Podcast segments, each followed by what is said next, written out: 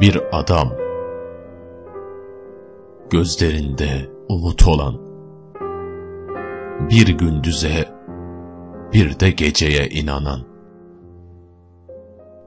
Ya karanlık ya da aydınlık olmalıydı ufukta. Karanlık ona göre değildi. Karanlığı seçemezdi bu adam.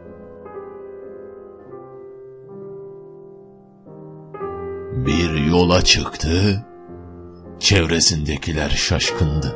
Bağrından bir mermi çıkardı, oturdu kitap yazdı. Adam geldi. Baştan başa yeniden var etti. İnanmazsınız bu adam benim memleketimde koskoca bir fabrika açtı. Bu adam köylü oldu, rakipleri arasında en bilgin oldu, tarla sürdü, savaştı, öğretmen oldu, vatan kurtardı. Evet, böyle bir adam geldi ama gitmedi. Dev bir fikir ağacı bıraktı.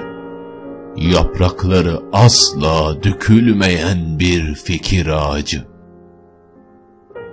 Dünya şöyle yazdı. Bir adam, bir avuç Türk dünyaya meydan okudu.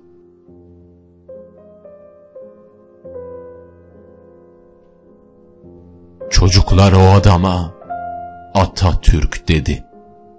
Atatürk adamdır dedi.